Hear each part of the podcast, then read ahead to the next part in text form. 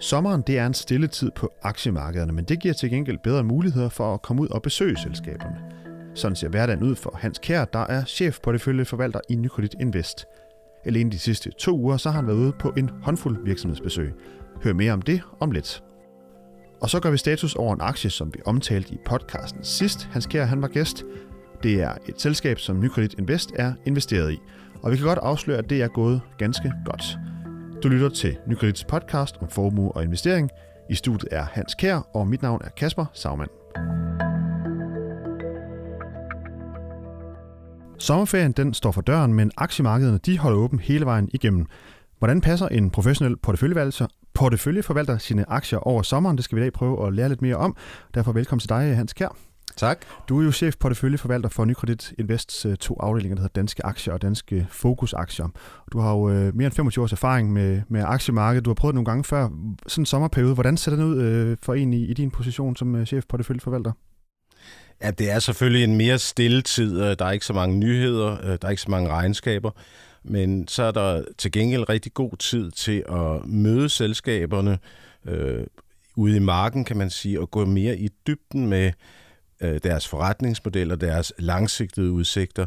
Så, så vi bruger den her periode især til at, at deltage i også nogle fællesmøder. Man har det, der hedder kapitalmarkedsdage. Det er der en del selskaber, der holder i den her periode, hvor selskabet inviterer analytikere og investorer ud og bruger en halv dag på at gennemgå specifikke områder i, i koncernen og, og indkalde nogle, nogle øh, ledere, som man ikke så tit møder.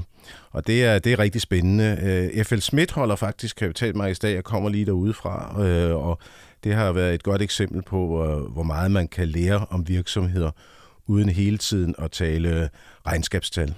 Ja, og så er der jo det hele sådan det daglige arbejde med at, at, at passe på det følgende, trimme dem, tror jeg, man, man kalder det. Hvordan, hvordan foregår det sådan øh, typisk? Ja, men altså, du har ret i, porteføljen skal passes og trimmes, øh, forstået sådan, at, at øh, der er nogle aktier, der jo er steget meget, og, og man er stadig glad for de aktier, men man vælger måske nogle gange så tage af, lidt af toppen af dem, fordi de jo netop er kommet til at fylde mere i porteføljen, end man oprindeligt havde planlagt. Og tilsvarende kan der være aktier, som du er rigtig glad for, som ikke er steget så meget, men du egentlig stadig synes, at, at casen er intakt, og derfor supplerer du lidt. Men det er forholdsvis små ændringer. Det er, det er ikke typisk på det her tidspunkt, hvor vi laver store ændringer på det følgen.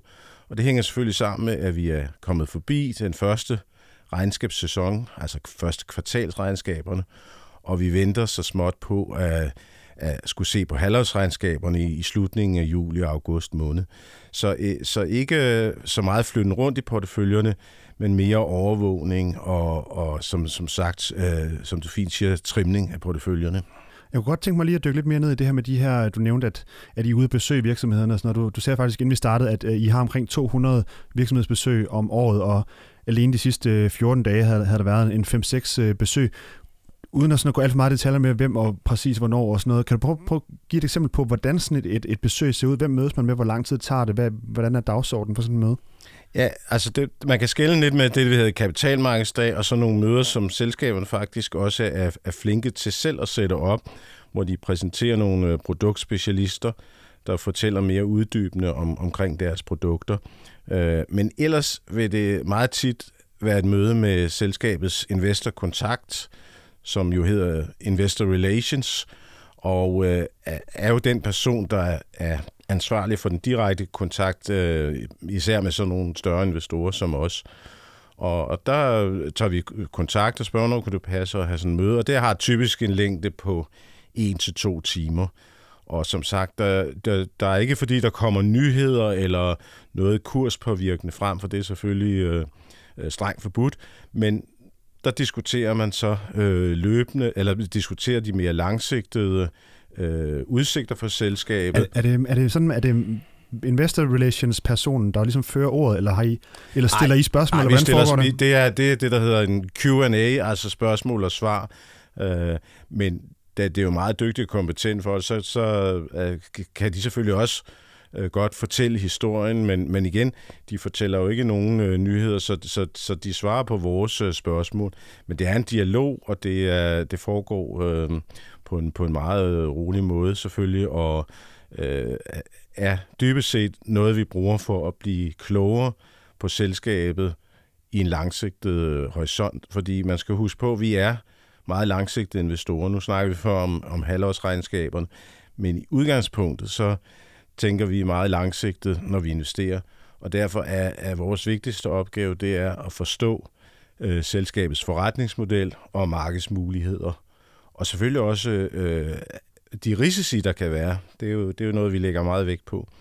Så, så det er en bred palette, man, man taler om. Ja, så begynder der at ske noget igen sådan fra midten af juli, cirka 20. juli kommer Danske Bank med regnskaber. Det der sådan regnskabssæsonen begynder sådan så småt igen. Øh, og øh, du fortalte mig, at det mest interessante regnskab lige øh, i den forestående regnskabssæson, det er det, der kommer fra Mærsk den øh, 16. august. Øh, hvorfor er det, at det er, det er interessant øh, med Mærsk kommer ud med den gang? Ja, altså jeg vil, jeg vil selvfølgelig starte med at sige, at alle regnskaber af halvårsregnskaber er rigtig interessante, og, øh, og overraskelserne kan, kan godt komme fra, fra andre.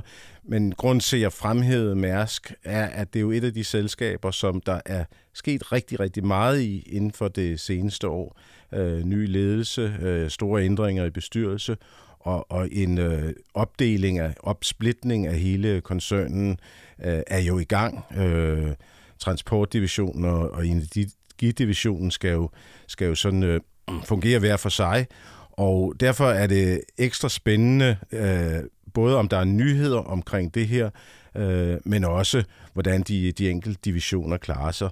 Og der vil jeg så godt øh, sige, at øh, containerdivisionen, som jo har været et meget svært område, ikke bare for Mærsk, men for rigtig mange transportselskaber øh, verden over, det har haft øh, noget bedre vilkår her i første halvår. Der har været det, der hedder en konsolidering i branchen, som gør, at mange af rædderierne er, er gået sammen, og Mærsk har jo også selv øh, bidraget ved at købe Hamburg Syd. Så der er, er rigtig stor fokus på øh, strukturen i den her branche.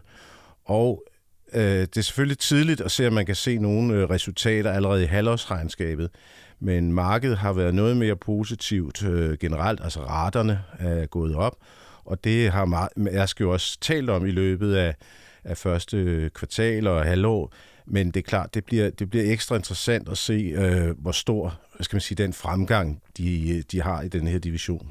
Ja, fordi da Mærsk kom med halvårsregnskab sidst, øh, det var i februar, der kom de ud med det største underskud i Danmarks historien, et på, på over 13 milliarder øh, kroner. Øh, hvad, hvad, er der sådan nogle... Øh, ved ja. man noget om, hvilken retning det, det, det peger i, øh, i forhold til det næste? Ja, det, er, det var et meget dramatisk underskud. Der skal man så huske på, at i det ligger jo også nogle meget store nedskrivninger, og dem skal man selvfølgelig tage alvorligt, men det er ikke penge ud af kassen.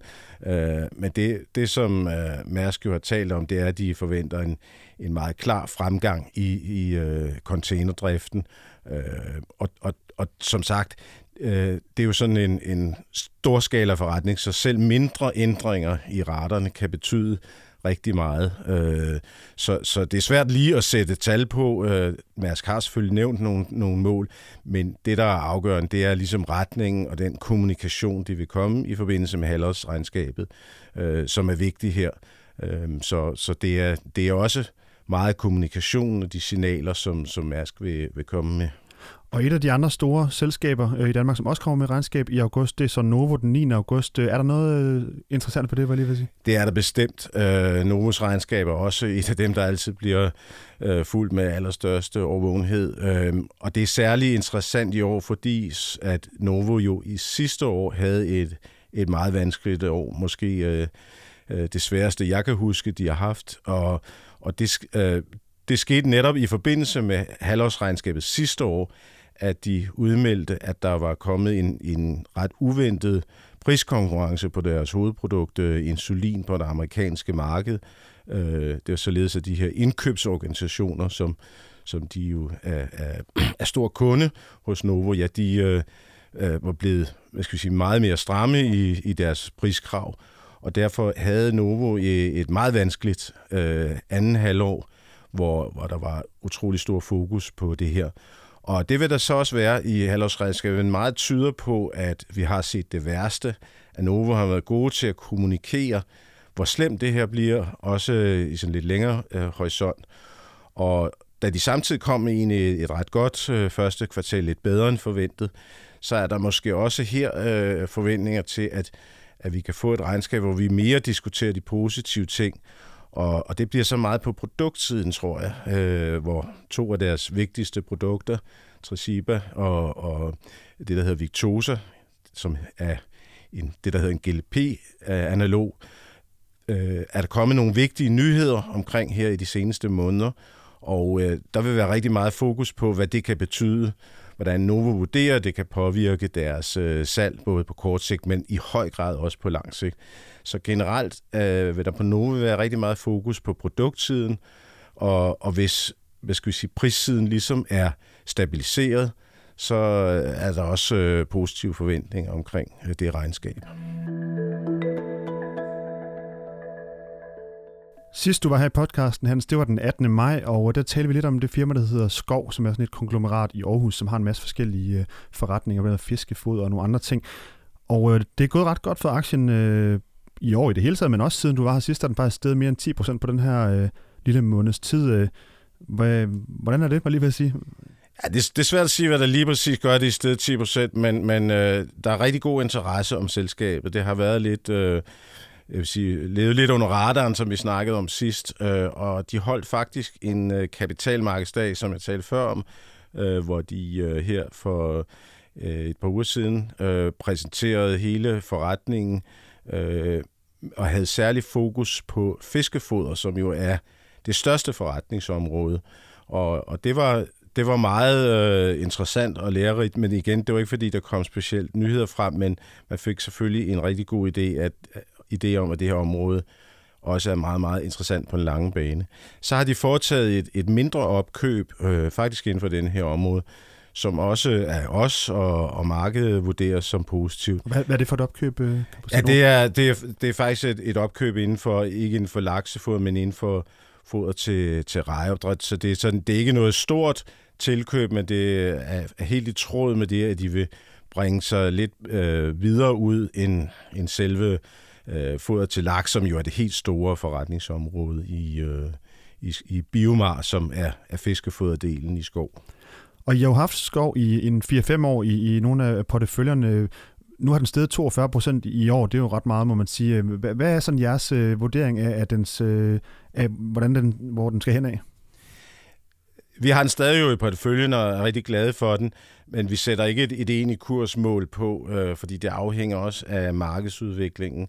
Men det vi kan sige, det er, at, at en ting er, at kursen er jo steget rigtig meget, men det er indtjening også i virksomheden.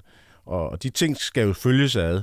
Og, og så, så, så det er selvfølgelig vigtigt, at indtjeningspotentialet også øh, er stort. Og det mener vi øh, ganske givet, det er blandt andet, fordi de har foretaget de her øh, øh til, øh, tilkøb og, og fået et helt nyt forretningsområde, øh, som, som gør, at... Øh, at, at der er et, et rigtig godt indtjeningspotentiale, men hvor, skal vi sige, kursen er om 6 måneder 12 måneder, det skal jeg klogeligt at afholde mig fra at, at give råd om, men i og med, at vi har den i porteføljen, er vi selvfølgelig gode forventninger til det.